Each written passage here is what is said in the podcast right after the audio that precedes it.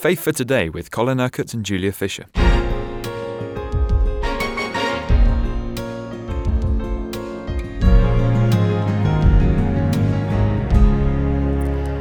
God has given us every spiritual blessing. You told us yesterday, verse from Philippians. We're talking about soul and spirit, how to sub- how to submit our soul life to our spirit life, and uh, you mentioned also that humility and dependence on God are a key, and how pride and arrogance are our biggest enemies. Because they're very much of the self life of the soul, not of the spirit. They're fleshly. I'm going to turn to Colossians today. Paul says in verse 6 of chapter 2 So then, just as you received Christ Jesus as Lord, continue to live in Him, rooted and built up in Him, strengthened in the faith as you were taught, and overflowing with thankfulness. Now, that is a wonderful description of how to live in the Spirit with your soul submitted to the Spirit. Let, let's, let's just repeat it.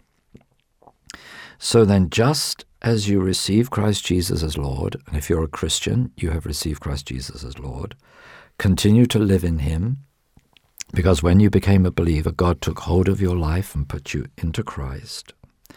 You are rooted and built up in Him.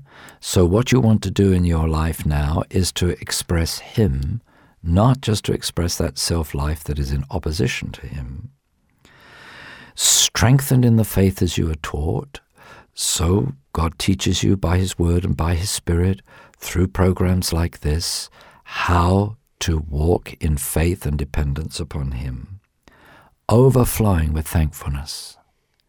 Why? Because in everything, even when your faith is being tested, it will prove to be genuine, and God will show forth His faithfulness, and He will enable you to overcome.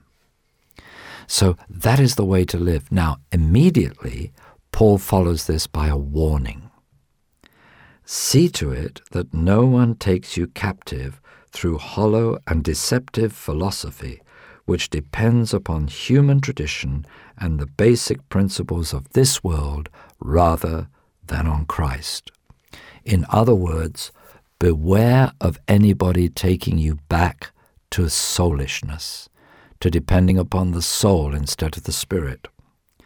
Be absolutely sure that you will not allow your mind to be influenced by hollow and deceptive ways of thinking. It may seem very clever, may seem very rational, but they're not the revelation of the truth. Be sure that nobody takes you back to depending upon human tradition, on religious traditions, or upon living just in the same way that you have always lived in the past. Because if you submit yourself to the Spirit, to Christ in you, then He is going to express His life through you, and things are going to change, and you are going to be transformed, even in your soul life, from one degree of glory to another. And then do not depend upon the basic principles of this world. There, the world will keep trying to draw you back into its ways of thinking and acting. And we live in the world, but we don't live according to the standards or principles of the world. We are also in the kingdom of God, and we are to express the principles and standards of God's kingdom.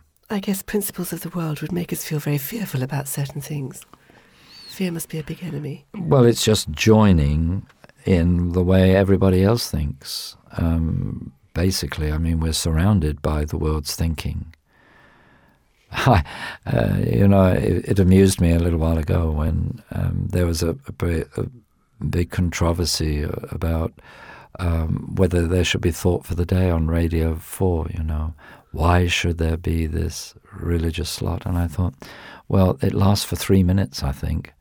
Um, uh, it's a very variable quality. I'm not making a case out for it, but there are three minutes given over to what is possibly uh, spiritual thinking.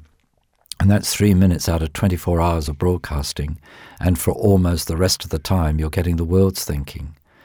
And there, the world wants to try to shut out those three minutes.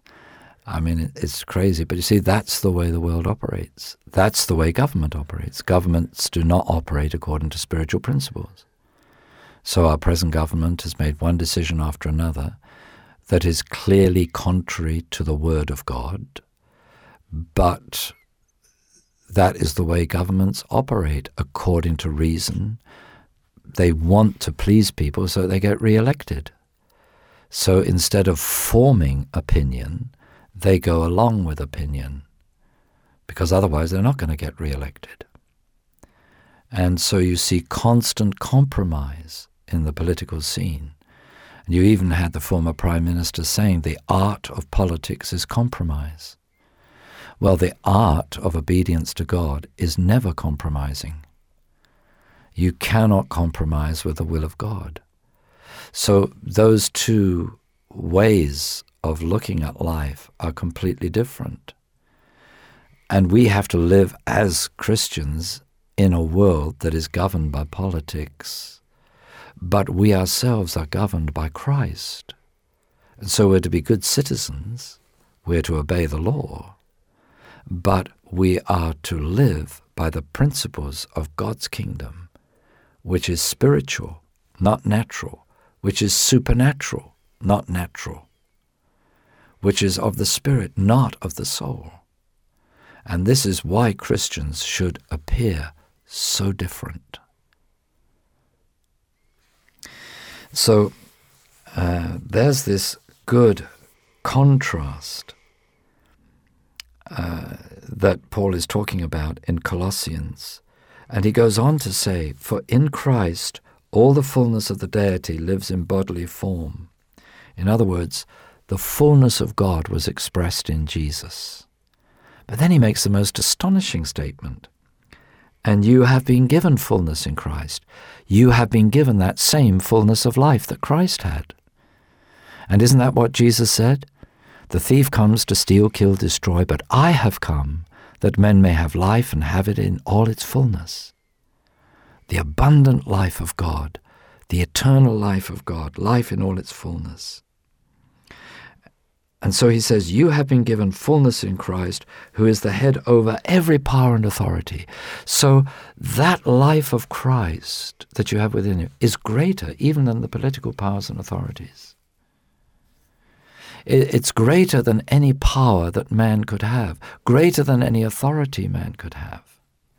Now, I'll repeat, God wants us to be good citizens, but He wants us to live as citizens of the kingdom of God, where we're exercising the power and authority uh, spiritually. And that power and that authority is within us. And God does not take it away. We can ignore it, we can choose to live just at the natural level instead of the level of the Spirit, but God will not withdraw His Spirit. He will not take away the life that He's put within us. We can grieve God, but He won't leave us. We can ignore God, but He's still there. And this is the wonderful thing about the mercy uh, and the grace of God. If we go on then in Colossians to verse 20 of chapter 2, we read, Since you died with Christ, to the basic principles of this world, to living just according to the soul, just according to the natural life. Why, as though you still belong to it, do you submit to its rules? Do not handle, do not taste, do not touch. He's talking here, you see, about the religious laws and rules and standards. These are destined to perish with use because they are based on human commands and teachings. Such regulations indeed have an appearance of wisdom, but their self-imposed worship, with their self-imposed worship, their false humility, and their harsh treatment of the body, but they lack any value in restraining sensual indulgence.